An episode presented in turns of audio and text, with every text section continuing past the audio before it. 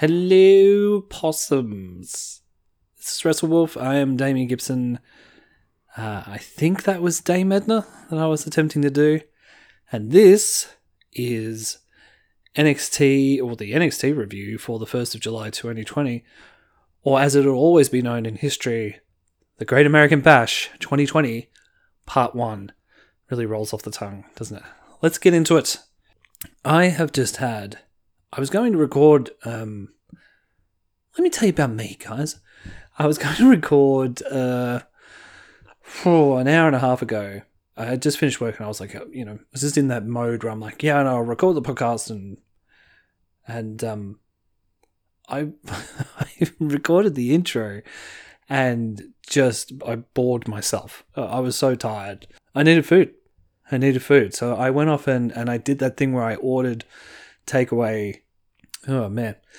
Now I'm going to pass out just from a food coma. So let's try and get through the Great American Bash part one as quickly as we can um, for your sake and mine because you don't want to hear me vomit on the podcast, which I probably could cut out, but knowing me, I would probably just leave it in. We started off with a four, a fatal, a fatal fayway, a fatal four way um, between Tegan Nox, Dakota Kai, Mia Yim, and Candice LeRae uh, to determine the number one contendership for in the um, the women's division. This match was weird. Everyone in this match can wrestle and wrestle well, but this felt like it. Th- there was a good like two three minute section uh, where Yim and Tegan Nox were, were going head to head after Candice LeRae had been eliminated. And it just, I don't know, it, that, that it felt slow. It felt like they were missing spots. Like, it just felt like no one was on the same page here. Um, eventually, Mia Yim was eliminated and it came down to Dakota Kai and uh, Tegan Nox. And then the match really picked up again, but it just, I still, it just still felt lackluster to me. You know, like a, uh, a, the wind had really been taken out of the sails of this ship, and uh, to use a really bad metaphor. And um, yeah, I wanted to like this because uh, anyone who's listened to the podcast uh, previously, and um, there's more and more of you all the time, so thank you, little weirdos. I really like Dakota Kai, and I quite like Tegan Nox as well, and both of them have a huge amount of upside. There was a bit of a shame for me that this was a bit meh. And Tegan Nox got the win, which was surprising. Um, because all of the storytelling so far has very much been Dakota Kai coming after Io Shirai for the Women's Championship maybe they want to put Dakota Kai on hold until they can get a takeover. Uh, WWE still seem to be thinking that they they're going to have um, crowds back in a month or two. Uh, so, um, so maybe they're holding off for that. But um, yeah, I mean, good good for Tegan Nox. I like her. Uh, Tegan Nox and Io Shirai will have a great match. Um, so it's not a bad thing, but I just kind of felt like Dakota Kai had, in the no audience era, had really done a very good job of getting herself over um, as a heel and um, kind of deserved a shot. But if they're putting her on ice to give her a bigger and better shot, cool. Uh, which I feel like that's probably what's happening here. Seeing them on my own, I'll give it a grade. Uh, 6.5 out of 10 it wasn't bad, um, but not as good as uh, my expectations were for it. And I've got to say, for part one of both of the special event pay per view shows this week, uh, both of them struggled to live up to my expectations, so being AEW and, and, and NXT. Not bad by any necessary you know, means, but yeah, not great.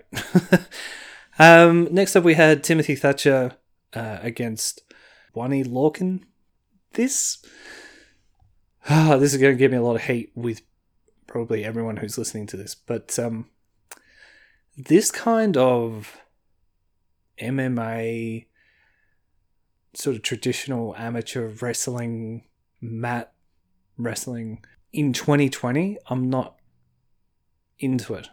And it seems to have changed since the 80s when you had people like Bret Hart, for example, who would do a lot of technical wrestling and I'd be really into it. Uh, this is a lot of like, I don't know, almost dislocating guys' shoulders and biting fingers. And yeah, I don't know.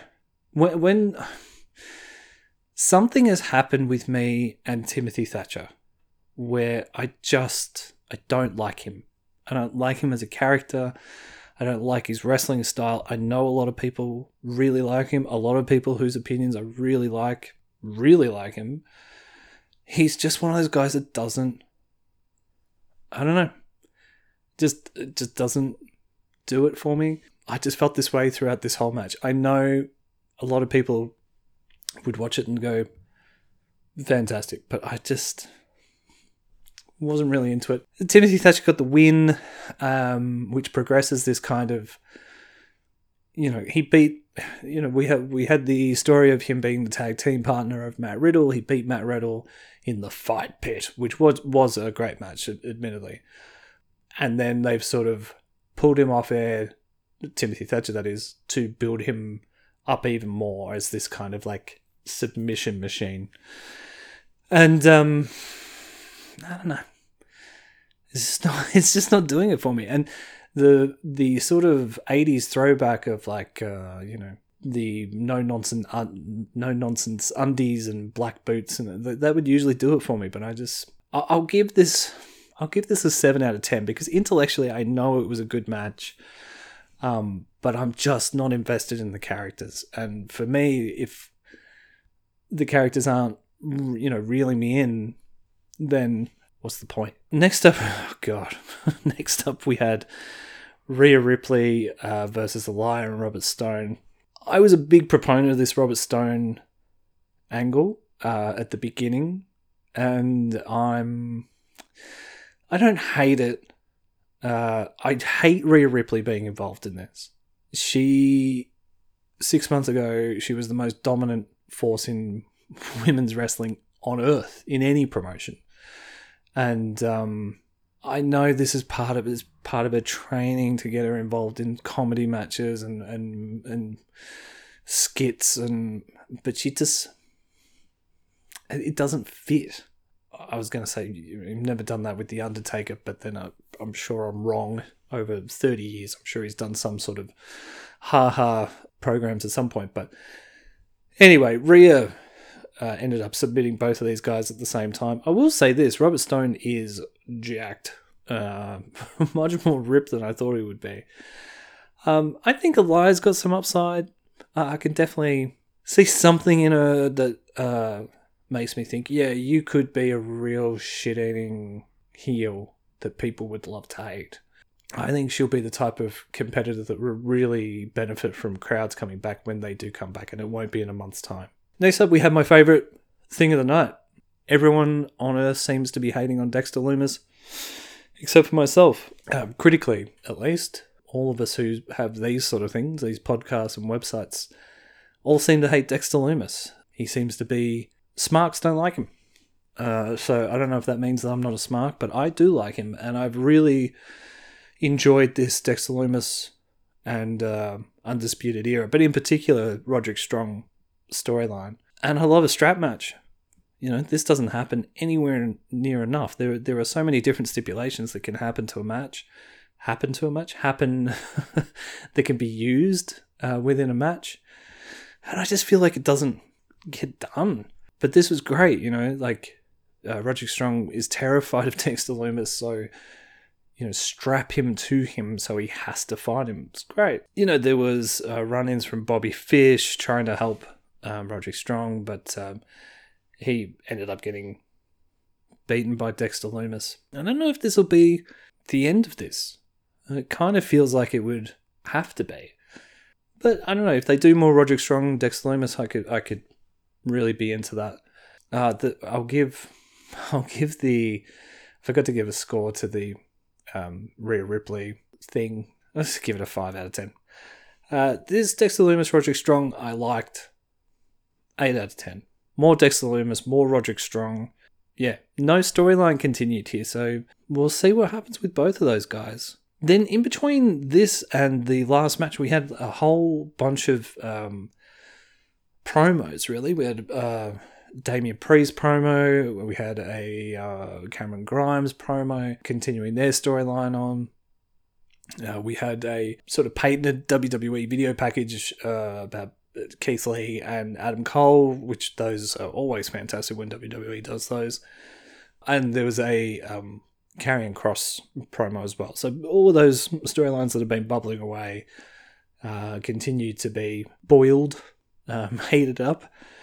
Uh, and then we got to Sasha Banks versus uh, Io Shirai in what was being billed as a dream match. Uh, and I suppose for a lot of people it would have been a, a dream match. The actual match itself was fine, but I do kind of want to talk about the booking. So for the fourth week out of five, we've had a huge main event on NXT advertised, shoved down our throats, only to get a schmoz finish. Now, if this is a dream match, and I don't care if it's a schmoz finish for the for the face or the heel, I just don't want them. Like, if this is a dream match, and you're giving fans what they want, can't you just let one of them win clean? Wouldn't that make sense? Surely. Like, and the other thing as well is that neither of these guys are on the same brand. So if someone does win, it doesn't really hurt the other person anyway, because if you only watch SmackDown or Raw, you don't know that Io Shirai's beaten Sasha Banks clean, you know? but if you watch NXT, you do. And so, you know, it's it was kind of cool that Asuka came down and ran interference to allow Io Shirai essentially to get the win. Um, but I just all of this like um, you know I know Bayley was always going to be there because she's Sasha's BFF or whatever, but all you had to do is just write one line of Sasha going, "I'm going to NXT on my own because I want to show people that I am the boss." Or, you know, I want to show people the reason why they call me the boss. No, we didn't get, we had to have, it's just that sort of you know, wrestling promoters do this quite a bit um, when less could be more and they just stack everything in there. And especially, I feel like these rating ratings wars stories that are all over you know dirt sheets are really starting to get to both companies booking because they're they're worrying more about what's happening across the road than actually concentrating on their own show. And um, this goes for for both, but probably more for NXT than for for AEW. But even if we just get rid of the Wednesday night war war- uh, narrative, narrative, you got to give us a finish. You've got you you like you have to give us a main event that finishes properly. Uh, and like I know the the um, the line coming out of WWE and WWE fans would be, oh well, you've got to protect Sasha. You can't just have her lose to you know. I mean, she's on a but if all the brands are equal and there's no such thing as going up to the big leagues anymore, then why do you have to protect Sasha? Io Shirai's the champion. Let her win clean. The match itself was great, but I was really taken out of it by Asuka appearing. Yeah, Io Shirai wins, but Asuka's in there doing her little dances and stuff, it felt like it was just as much as a thing of like, remember, you can see Asuka every Monday night live on Raw.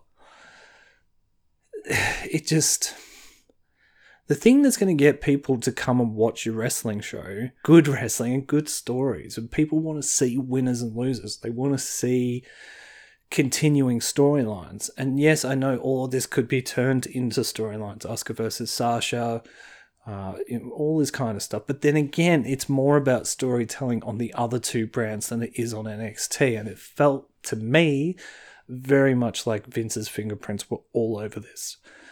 It feels like I mean this is this this feels like the second time that in you know matter of months that a main roster woman has been sort of sent down to NXT. And I know look, I know it happens a lot, maybe I'm overreacting, but I really like Io Shirai. I think she's a great champion. I think this match showed that like not only is she uh, a great female wrestler, a great NXT wrestler. She's one of the best wrestlers going around on planet Earth, and uh, you know NXT need to promote that. And uh, yeah, okay, she won, but I don't know. You know, winning in a schmoz finish because her best mate, who's the the real champion, coming down and helping her out, it just felt lame. like, so you know, all up, I'll give this a seven. I would have, if the schmoz finish hadn't finished, whoever won, I probably would have been close to a nine because the the wrestling itself was really good. But just storyline wise, this it feels like it's hedged its bets. You know, it's just as much about Raw and SmackDown as it is about NXT, and not in a cool way, not in the way where you'd be like, because is this storyline going to continue on between Io Shirai and Sasha? Probably not. Are we all of a sudden going to get Io Shirai on Raw for them to have a tag team match that means nothing? Like, uh, no. But even if you did, would you really want to see that when you know in two weeks' time that storyline will be dead? I don't think so. I think NXT fans deserve better than that. And hopefully we'll get that next week. There's some the Keith Lee they did a very very good job of reminding you uh, that Keith Lee versus Adam Cole's happening next week, and um, they're very very good at hype down at old uh, the old WWE. Um, not that the hype isn't warranted, it 100% is, but they are very good at making you, at the end of every show that you watch with theirs, going, Ooh, I'm looking forward to next week. Um, yeah, so I suppose the big takeouts of this was uh, Tegan Nox is getting a push, which I'm happy with. That's cool. We prefer it to be Dakota Kai, if I'm being honest, but um, you know, Tegan Nox, cool. And Dexter Lumis is something. I know people don't seem to get it or like him, but yeah, I want to see more of him. I'm really, I'm really down. You know, so overall, um, I think my expectations were pretty high because they had told me it was going to be pay per view quality, and it didn't feel like that. So I'll give this a 6.5 out of 10. Cool. I think I can pretty much leave you guys there. Uh, if you are listening listening to this for the first time, uh, you can follow us on the socials. We are at WrestleWolf on Facebook and we are at WrestleWolf Pod on Instagram and Twitter. You can uh, get in contact with us or uh, see what's happening in the world of wrestling at uh, WrestleWolf.com. Um, and then you can find the podcast on Spotify, Apple Podcasts, um, or wherever you have already downloaded the podcast because you're listening to it. All right, guys. I'm going to leave you there. Stay safe. We'll talk to you next week about AEW Dynamite. Oh, actually, just before I go, I'm looking to start doing some New Japan stuff as well. So you can look forward to that. But anyway, until that happens, I'll speak to you guys soon. Stay safe.